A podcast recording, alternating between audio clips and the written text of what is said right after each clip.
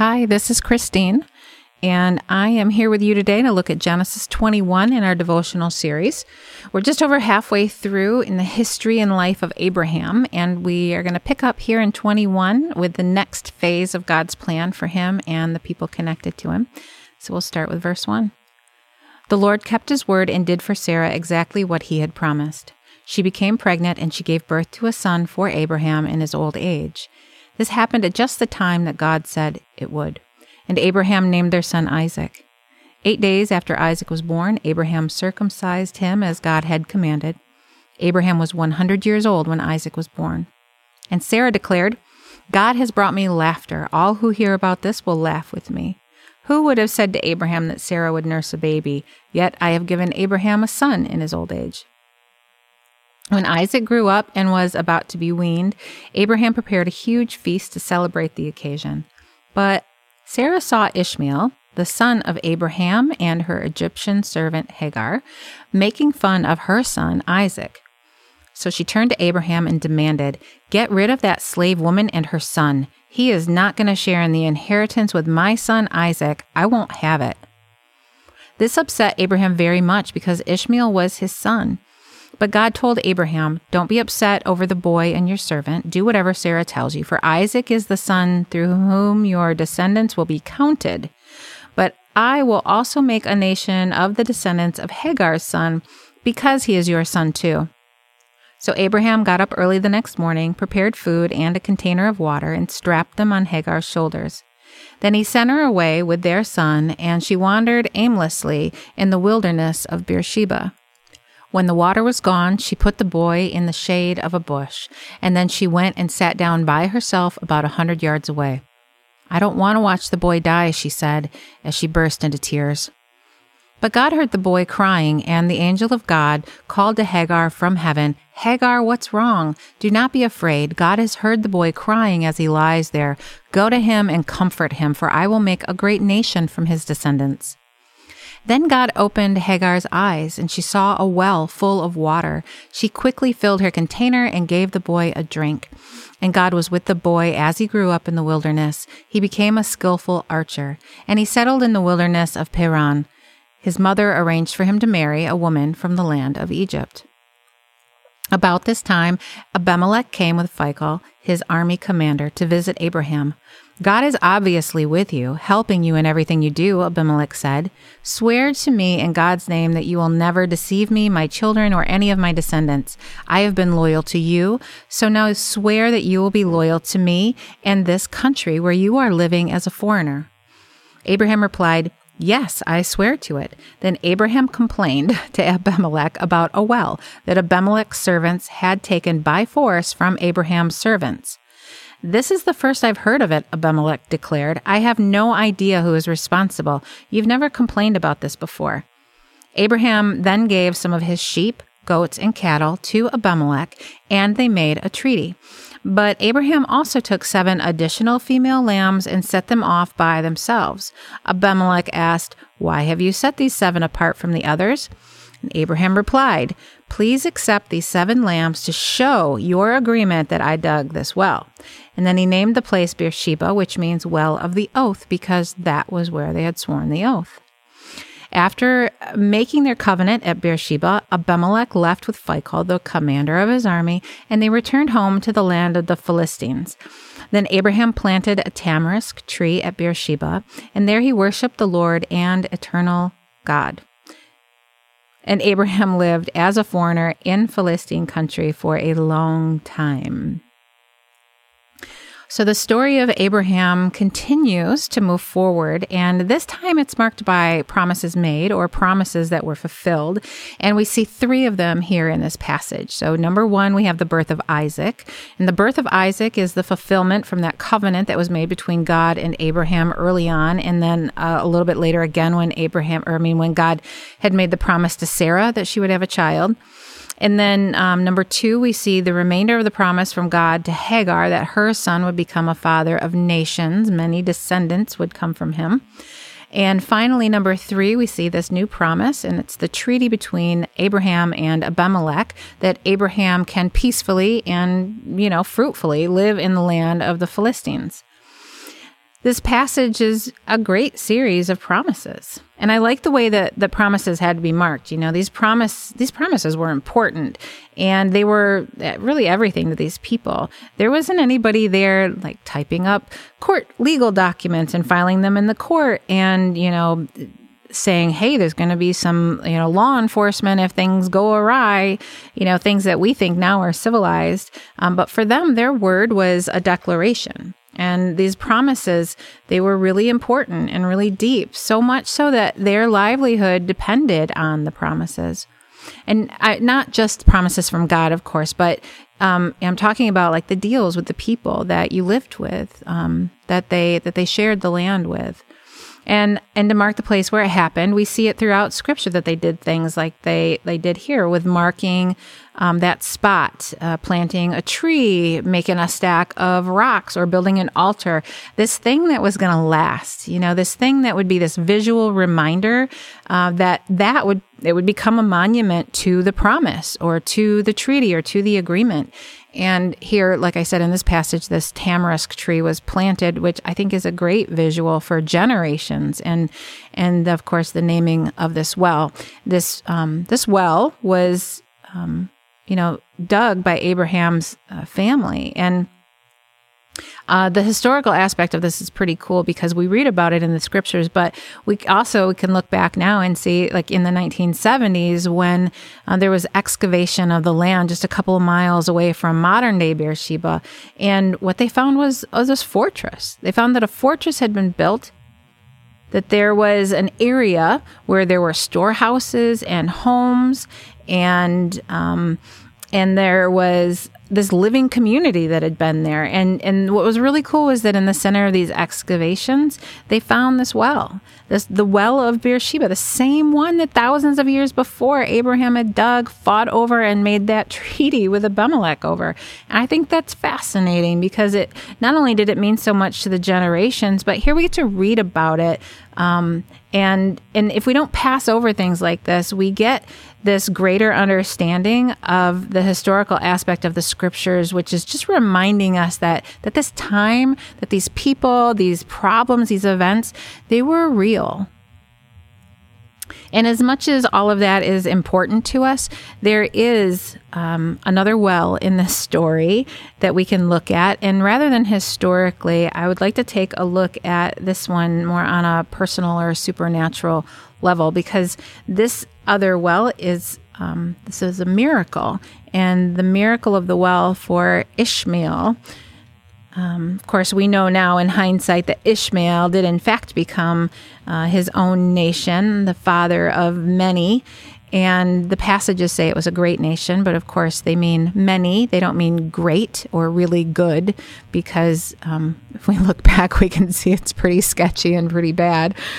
Um, but that's not where I want to go. Actually, verse 19 is where I want to land because verse 19 is where it says that God opened Hagar's eyes. And what did she see when she opened her eyes? Oh, well.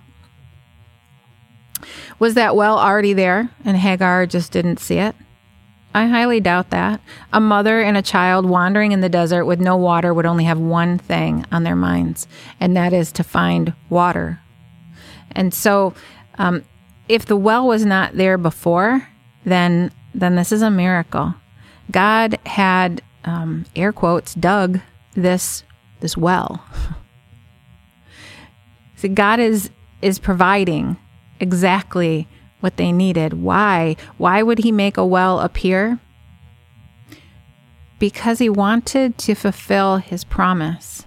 He needed to.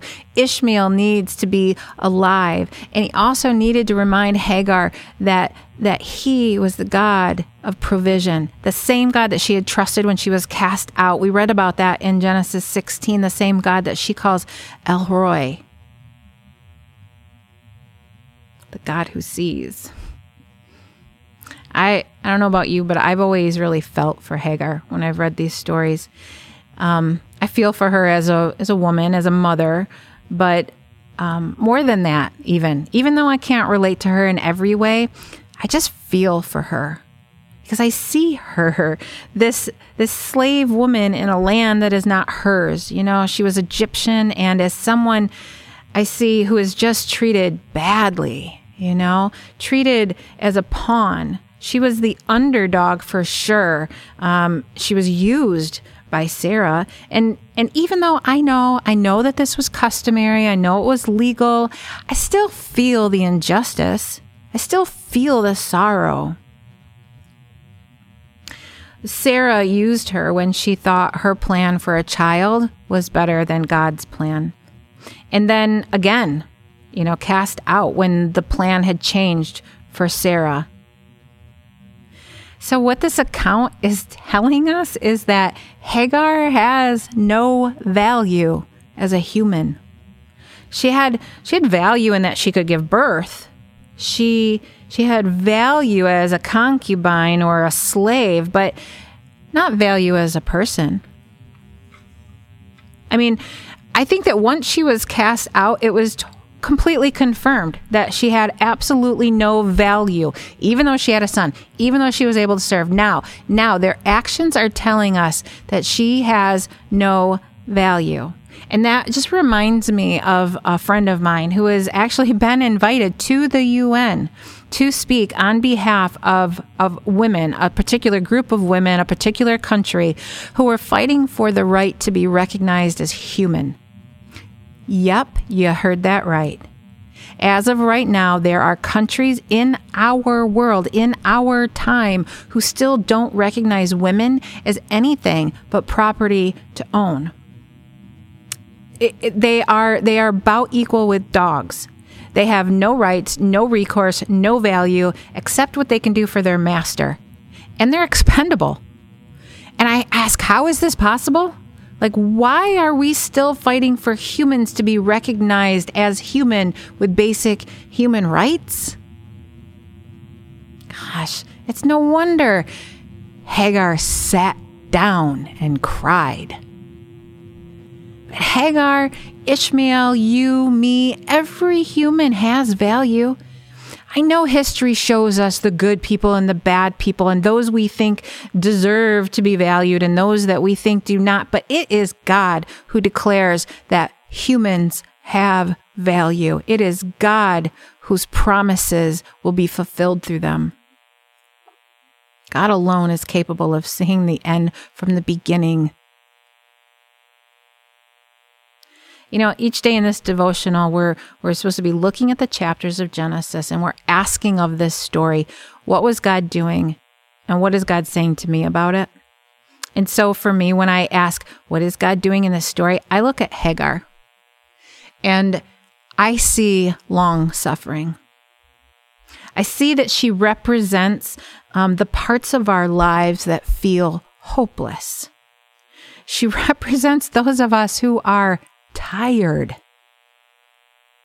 And I also see God in this story, of course, as someone someone who promises and keeps their promises. He represents hope. He is hope.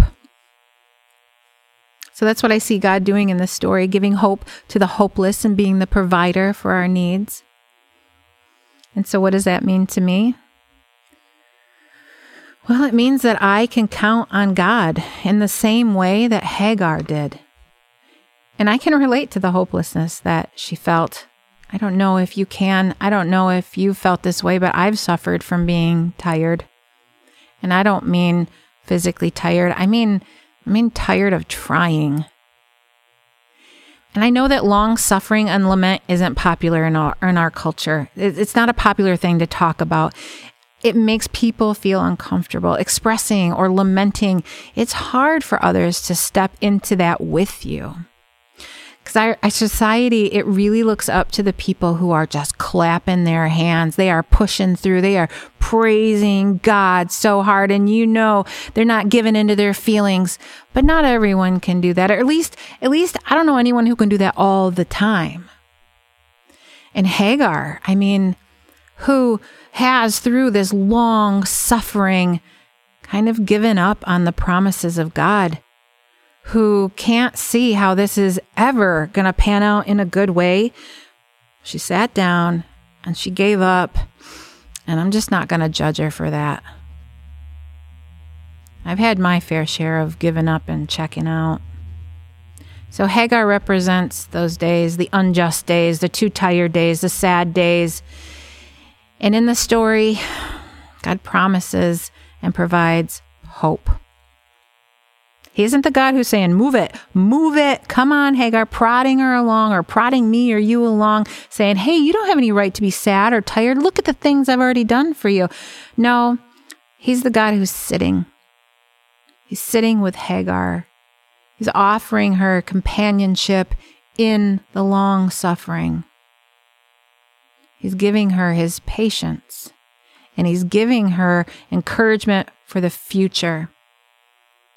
And I feel like this is kind of maybe one aspect of how faith is developed.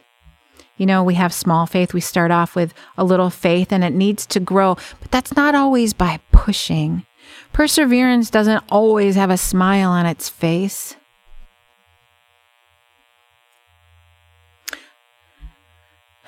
Sitting with Hagar, God is saying, You are valuable to me.